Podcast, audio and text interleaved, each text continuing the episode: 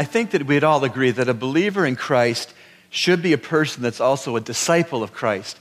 That is, a person who follows Christ. As far back as Jesus' calling of his very first disciples out of the business of fishing for fish and into the business of fishing for persons, the call has been beyond believing alone, it's been a call to behaving because. The call was, and the call still is, a call to radical obedience to a radical Savior. I mean, Jesus Christ did not meet Simon Peter and Andrew on the shore of the Sea of Galilee cleaning their fishing nets and say, Hey guys, I'd appreciate it if you'd believe in me. See you around. No, Jesus didn't say that at all. Jesus commanded them with authority. He commanded them, Follow me and I will make you fishers of men. Jesus Christ was radically calling them to leave what they knew of their family owned fishing business and to come into a rabbi learner relationship, to leave their business pursuits and come into a master servant relationship. It, there was nothing in that of I'd appreciate it, but there was everything about I demand it. Really, to be a New Testament Christian is to be a bond slave or a bond servant of the Lord Jesus Christ. In Revelation 1, verse 1, that kind of a person is mentioned. The revelation of Jesus Christ, which God gave to show to his bond servants, there it is, to show to his bond servants the things which must shortly take place. And he sent and communicated it by his angel to his bond servant John. There it is again. I think there's a case that can be made that, that too many Christians can't understand the book of Revelation because it's given to bondservants and they haven't made the decision to be a bondservant yet. What is a bondservant? A bondservant is a person who yields to the lordship of Christ, presents themselves as a living sacrifice to the Lord Jesus as a blank check for Jesus Christ to spend however he wishes. Refiner's fire that song prayer uh, alludes to this.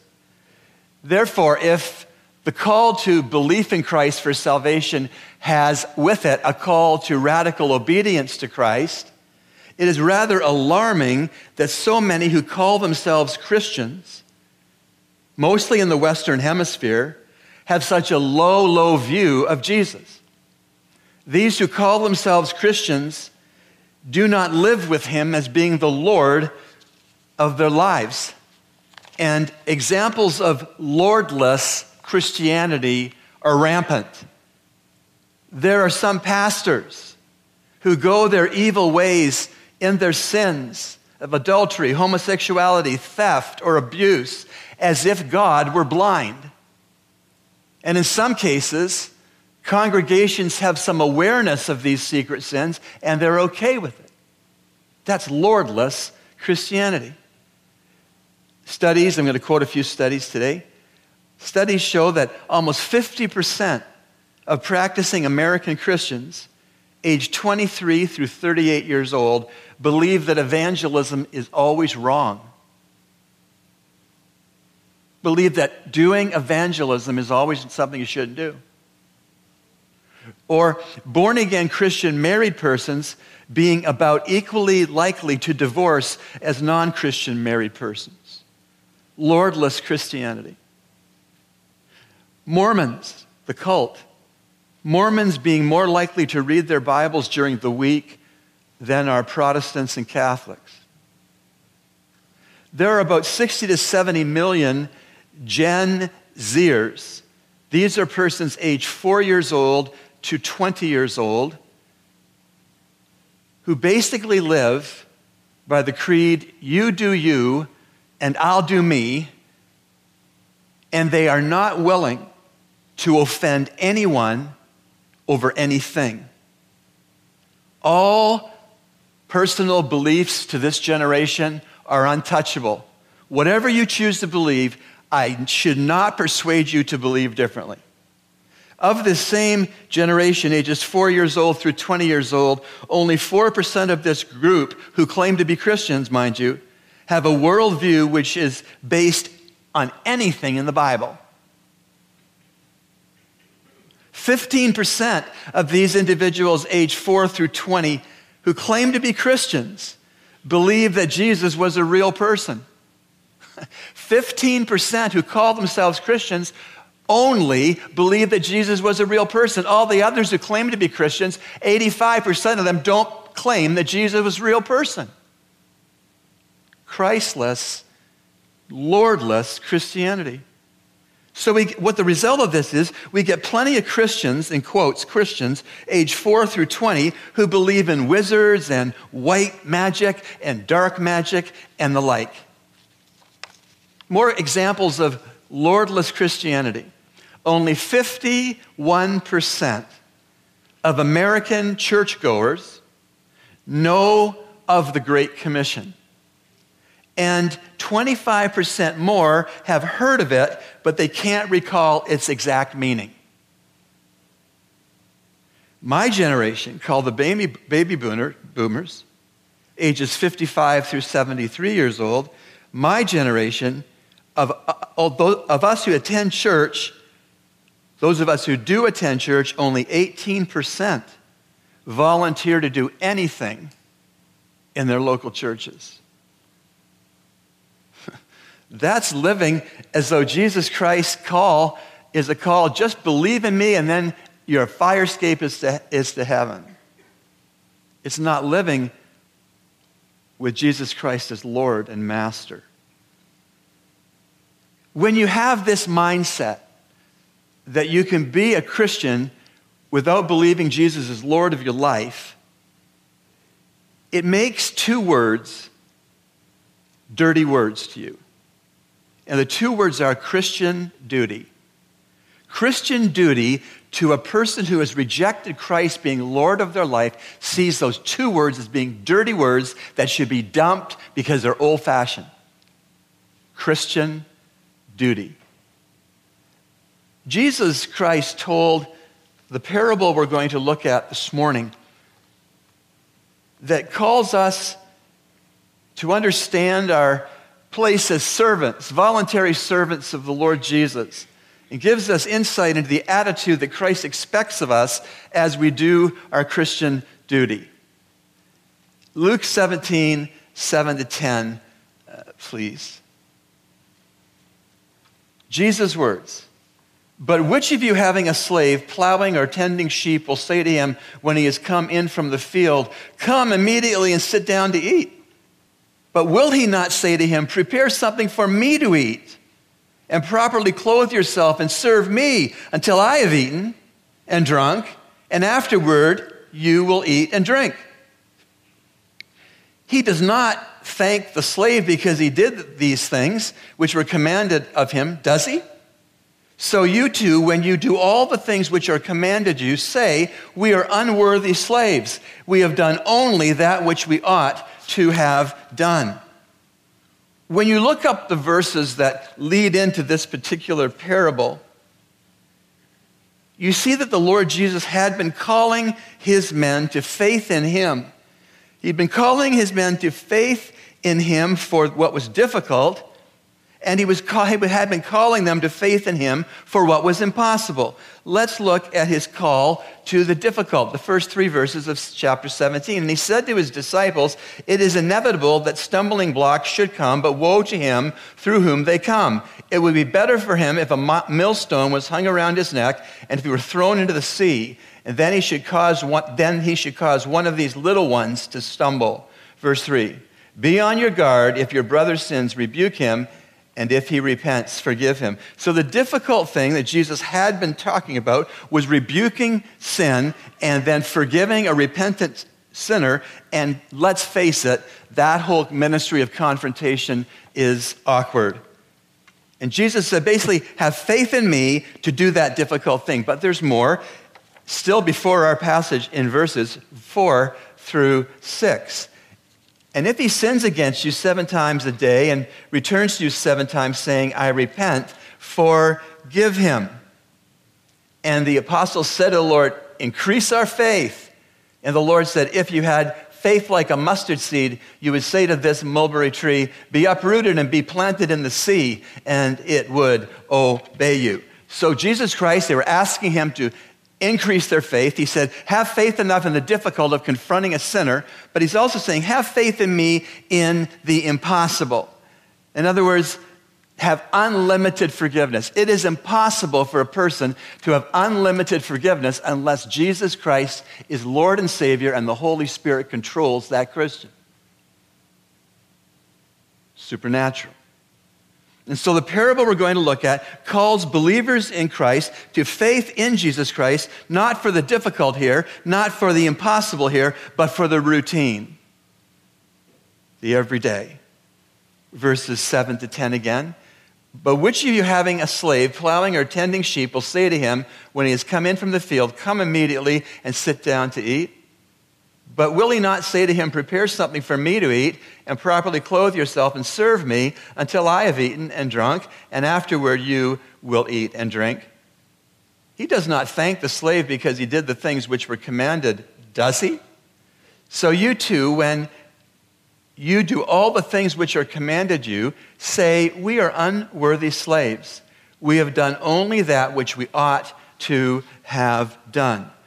So, Jesus Christ in this parable calls the first hearers and calls us this morning to have faith in Him enough to do the routine duties that we're called to do, to do them in the right attitude and with the right follow through. And so, in the parable, verses 7 to 10, which I've read twice now, these were everyday chores of that particular slave. That is, the slave in this particular parable, he was plowing, he was tending sheep, and he was cooking. You know, the more I live my Christian life, I'm sure you as well, the more we live our Christian lives, the more we realize that, that it's a whole bunch of everyday routine things added up to be a lifetime. And so, the question that gave rise to this parable, essentially in verse 5, was increase our faith. Can our faith be increased? How can we have more faith in our lives? And to answer this question, the Lord Jesus told the parable of the slave's duty. The parable of the slave's duty. And when you look at verses 7 to 10, some things jump right out at you. Number one, back then, having one or more slaves was typical. It says in verse 7, but which of you having a slave? The second thing that jumps out at you is that some slaves back then were jacks of all trades. In verse 7, this particular slave was involved in plowing and tending sheep. And in verse 8, he was involved in preparing something for his master to eat.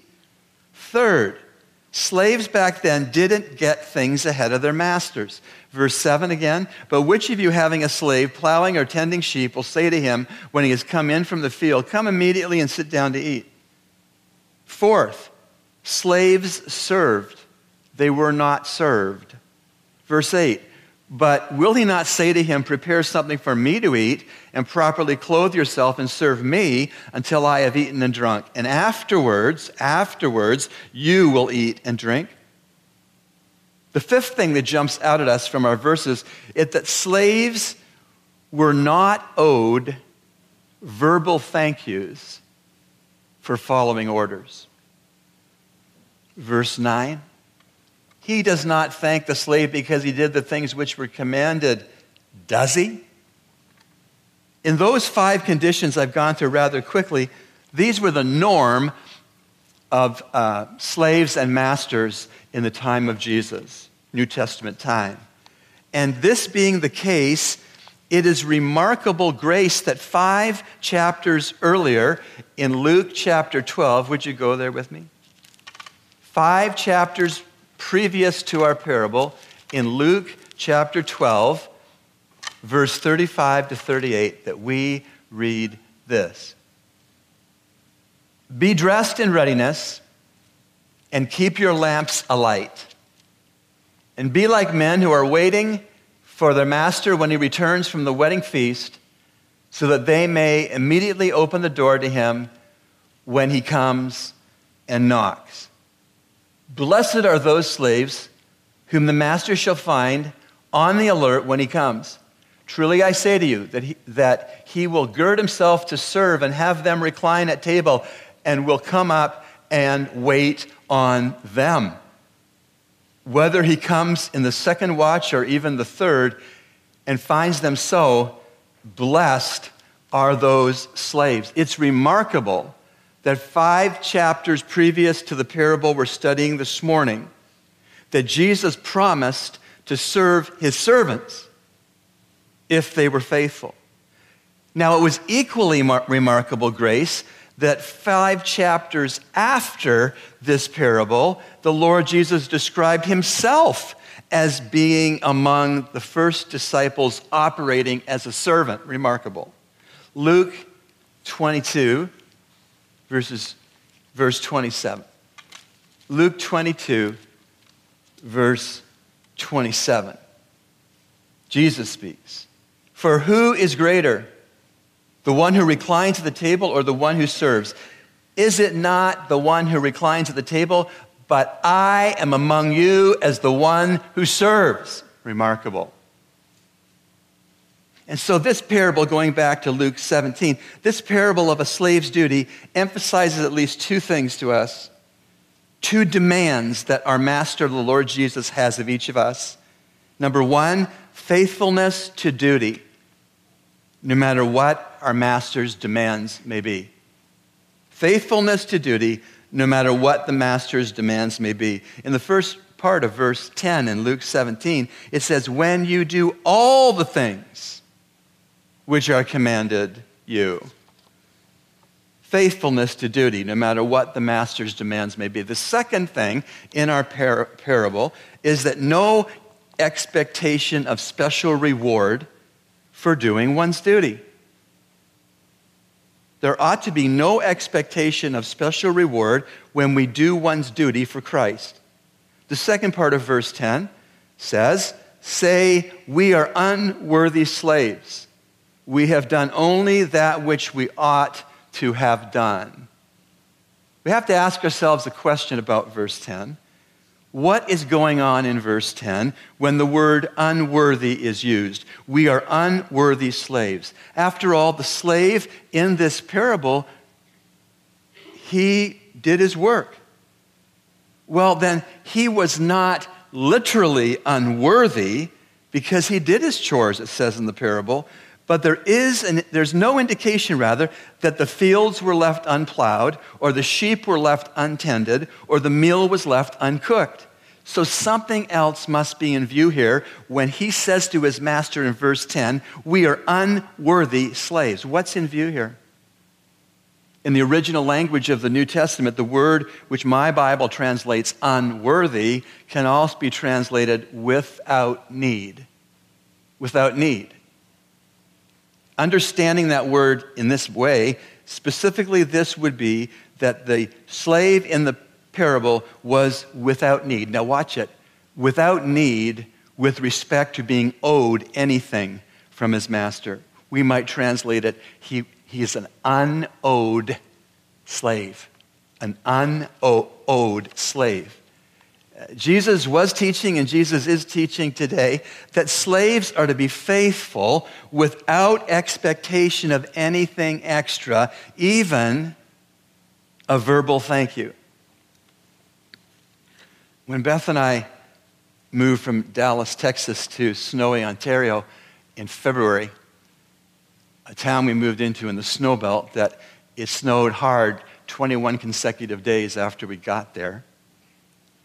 When we moved into our very first house in our very first pastorate, some persons from our church kindly came out on a cold and snowy night to unpack the moving truck and to put all of our boxed things into our new house.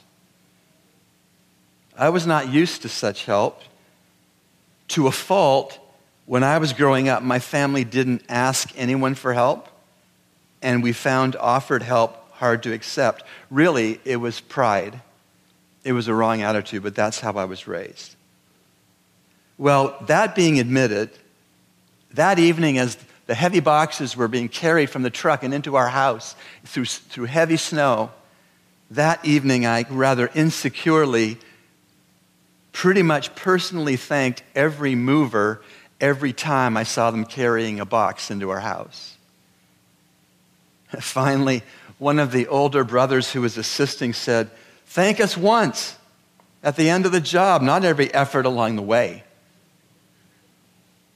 He made his point. He did not expect my thanks all the time for everything he did. In this parable, the Lord Jesus is teaching us one, that he is our master. Two, he commands us to do certain things. Three, we are to do those things as duty. Four, we are not to expect special thanks from him for us obeying him. Five, faithfulness is not a gift to our Lord, it is his expectation of us. Six, we are never owed special reward or even thanks. We do not deserve anything because we obeyed and served our Savior. Number seven, if we are especially thanked and rewarded, it's pure grace. Sometimes the Lord does thank us and reward us for doing our duty. And when He does, it's pure grace. All this being said, there are two extremes in doing our Christian duty which we should avoid. Number one, doing our duty in a slavish way with a lousy attitude. You remember Jesus' parable of the prodigal son? Do you remember the older brother? I've been slaving for you on this farm all these years. You never threw a party for me. That's an attitude in doing our Christian duty that we must avoid. The second attitude to avoid in doing our Christian duty is feeling entitled to a reward for doing it. I waited tables along with Beth in our seminary years at a family restaurant, high volume family restaurant. And there was a large party who would come in about 15 minutes before closing every Friday. They wanted separate checks, and they never tipped. I wasn't happy to see them come in the restaurant when they came in. My attitude wasn't good. And as the weeks rolled on and I never saw any tips for the separate check large party, I got a bad attitude. I felt entitled to a tip. That's an attitude that we need to avoid when we serve Jesus and do our duty. And so, we're all called to Christian duty. We're all called to have a proper attitude in it. And so, how do we do our Christian duty without sinning? The way I got to do my duty for being a waiter to that large party that never tipped was to remind myself what a tip is. A tip is not a wage. And so, how are we to do our Christian duties without sinning? Number one, do the will of God from your heart. Do the will of God from your heart. Ephesians 6, verse 6. It, context there is slaves, be obedient. And here's the verse 6 Not by way of eye service as men pleasers, but as slaves of Christ. Watch it, doing the will of God from the heart. When I started seeing that table of no tippers who came in 15 minutes before closing, when I started to see that what I did for them, I was doing from my heart for Jesus. As if Jesus were seated in the party who came in late. How do we do our duty without sinning? Secondly, keep the Lord Jesus' commandments because of love for him. John 14, verse 15, Jesus' words If you love me, you will keep my commandments. Jesus says when we love him as the motivation for keeping his commandments, we do our Christian duty without sinning. Number three, be sure that your Savior's commands are not burdensome or bothersome to you. 1 John 5, verse 3 For this is the love of God, our love for God for this is the love of God, that we keep his commandments, and his commandments are not burdensome. It's Not that I have to preach twice today, it's I get to preach God's word twice today. Duties, mine and yours, are privileges. How do we do our Christian duties without sinning? Number four, view doing your duty as a delight. Psalm 40, verse 8. The psalmist David wrote, I delight to do thy will, O my God. Thy law is within my heart. Psalmist David was saying, I delight to do what God tells me to do because his law, his moral character is in my heart. Do our duty with delight. I know a sister in Lord who serves the Lord as a volunteer in our ministry 32 hours a week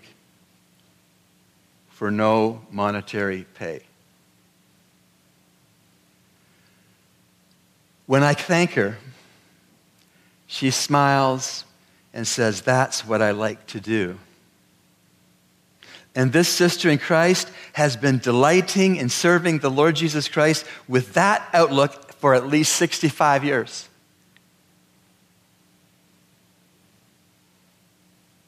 We do not sin when we do our Christian duty, when we do it as a delight. There is a saying that, for all intents and purposes, at least in the circles in which I move, is gone the way of the dodo bird. And the saying is saved to serve. When I grew up as a young Christian, I heard that phrase in good, sound, Bible believing churches like this one all the time. A person would say, Well, I'm saved to serve. I don't hear that anymore. Not here, not in Canada, not in the US. Is the slogan saved to serve really a dodo bird? Is it obsolete, outdated, not for today? Only if you live with Jesus Christ not being your Lord. Only if you try to live a Lordless Christian life.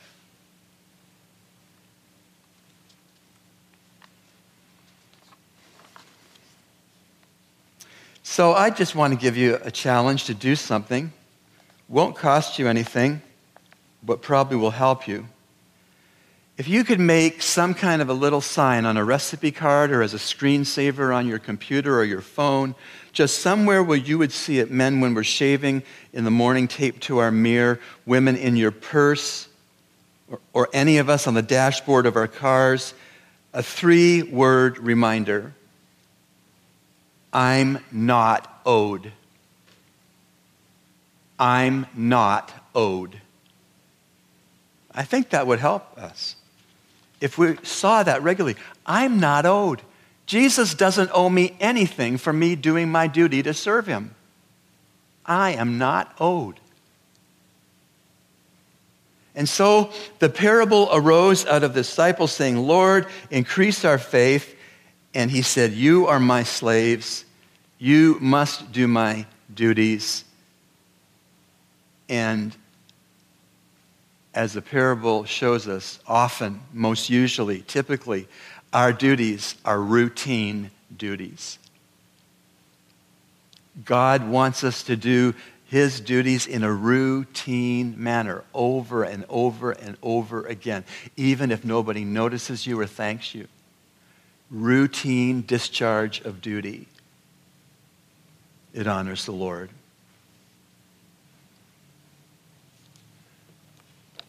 But which of you, having a slave, plowing or tending sheep will say to him when he has come in from the field, Come immediately and sit down to eat.